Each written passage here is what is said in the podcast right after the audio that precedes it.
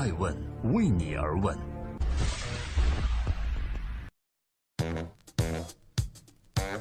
Hello， 大家新年好，这里是爱问，我是爱成，欢迎聆听守候爱问人物，记录时代人物，探索创新创富。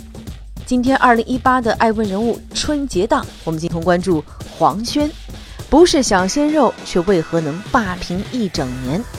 最倒霉的演员黄轩凭什么能在二零一七年大丰收呢？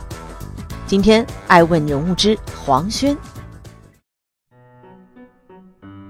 今天在开场，我想深邀各位思考一个问题啊，就是一道关于面对人生之顺逆境时不同的选择。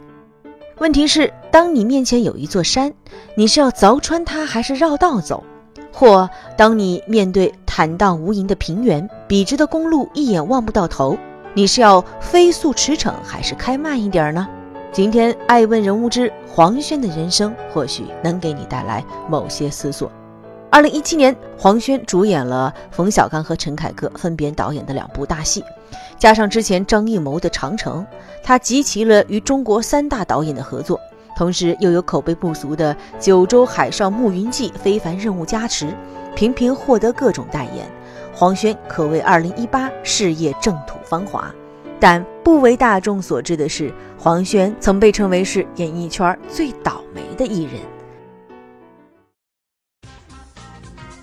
今年二零一八年爱问人物春节不打烊，共同关注黄轩，黎明前的黑暗究竟有多远？父母离异是黄轩遭遇的第一份倒霉。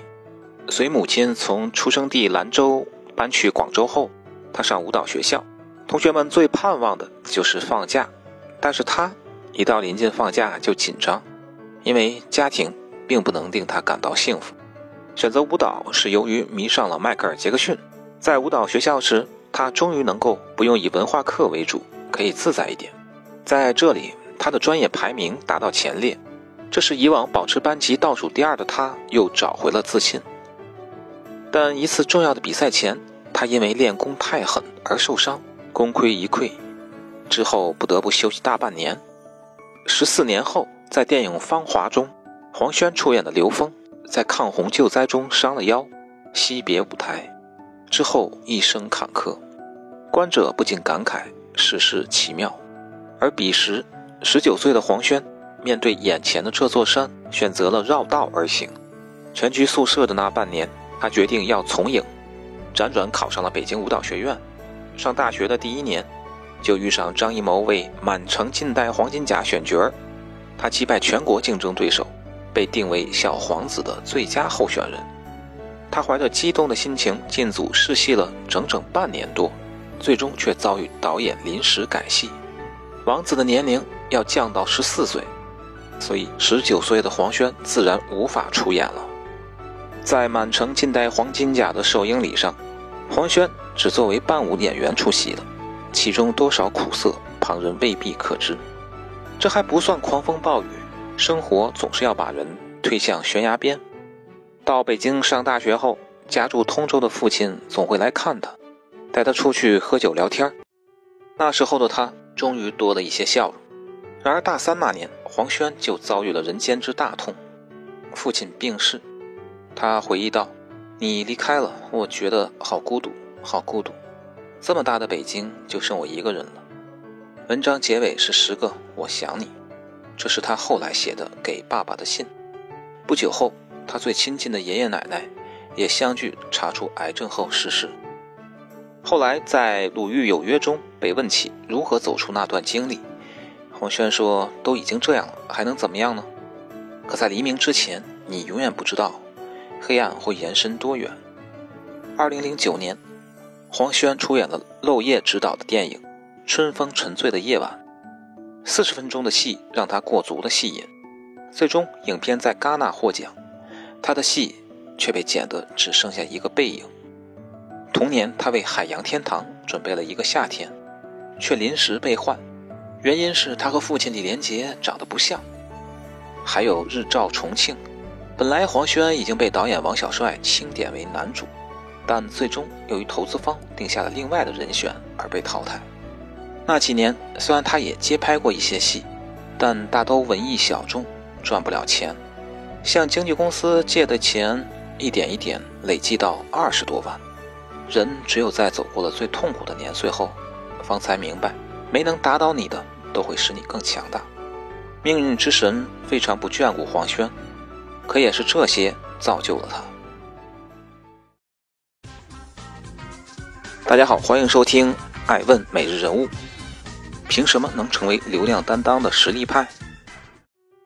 黄轩出道的第八年二零一五年终于迎来了转折。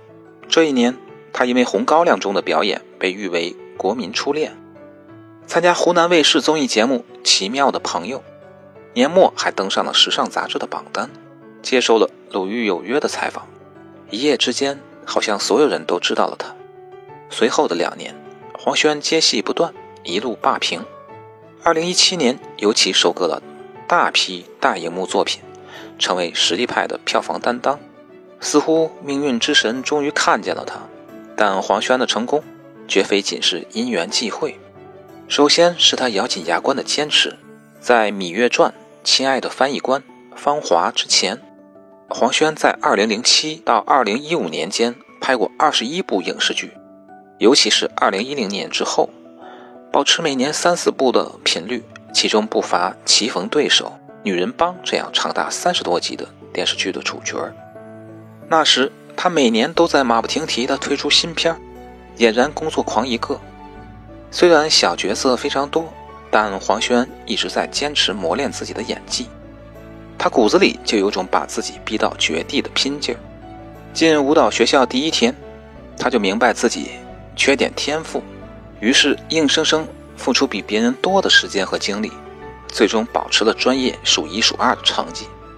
拍《非凡任务》时，他把所有危险的招都玩了，连救护车都候在场边，从楼上跳下，飙车甩尾，单手趴车顶，飞车破窗，最后他还是伤了韧带，也没顾上休息，打了石膏，马上返回拍摄现场。而这时其实他已经大火，同别的大明星一样用替身也不是不可，但是他就是要亲自上阵。这也看出他懂得经营自己，明白底线在哪儿。过去几年霸屏的小鲜肉们已经消磨了大多数观众的耐心，被纷纷吐槽为没有演技，只知道圈钱。而几乎在同一时间，黄渤、吴京、朱亚文、周一围这些实力派演员开始大热，八五后男演员如黄轩、窦骁、井柏然都在持续发力，跟上时代，让自己有实力，从而牢牢握住话语权。这是黄轩清晰的自我规划，他非常明白一个演员最需要的是什么。跟圈内有流量的女星如杨幂、Angela baby 合作，主要是为了流量，但他却不会沉迷于流量。他心之所向是能够展现自己实力的作品，从早期的推拿到黄金时代，到《妖猫传》《芳华》，角色各不相同，却能娴熟驾驭，既能吸引观众，也能让大导演看到他。最重要的还在于黄轩敢于放慢自己，不急功近利。尤其当一个人面对坦途时，却选择谨慎向前，这种品性实为可贵。这多少来自于黄轩的家族传统。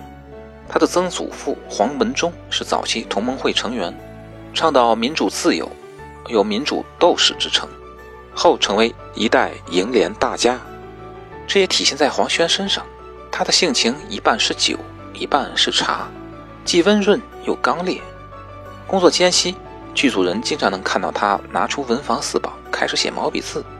他的书法被他的老师评为，如果能够专心从事书法，他的造诣不可低估。在向观众和导演、投资人们展现自己的可塑性和商业价值之后，他却没有被潮水扑来的广告代言、综艺节目给淹没，这在演艺圈中太过难得。二零一五年末，鲁豫采访黄轩时，他就讲过，对未来的期望是一年中三个月为一部戏做准备，三个月拍摄，三个月旅行，三个月陪伴爱人。黄轩有着同龄人身上少见的一种极其沉着的态度，这在《芳华》被退档时，他在发布会上冷峻的沉默也可愧一般。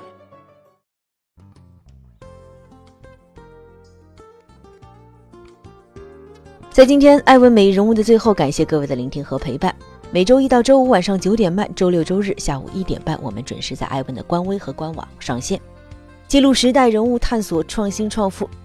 二零一八有一个美好的心愿，可以预见未来，用 百分之二十 的顶级人物的创新创富去鼓励和激励帮助那些在路上的 百分之八十 的年轻人。今天你听了没有呢？我想说的是，最倒霉的男演员黄轩，正是因为经历了早年生活的锤炼，才学会了忍耐、克制和冷静，这是一个成熟男人必要的素养。现在黄轩走上了人生的高峰时期，但作为演员还缺乏一部惊艳又有代表性的作品，像吴京的作品《战狼》，或者是王千源的作品《解救吴先生》。我想就像春节的佳肴中，好汤要慢慢炖，才有香气四溢又回味无穷。那么下一部与曹保平合作的《他说》，是否就是黄轩惊艳又有代表性的作品呢？让我们拭目以待吧。我是艾诚，这里是爱问，与您相伴，爱问西东，遇见未来。爱问是我们看商业世界最真实的眼睛，记录时代人物，传播创新精神，探索创富法则。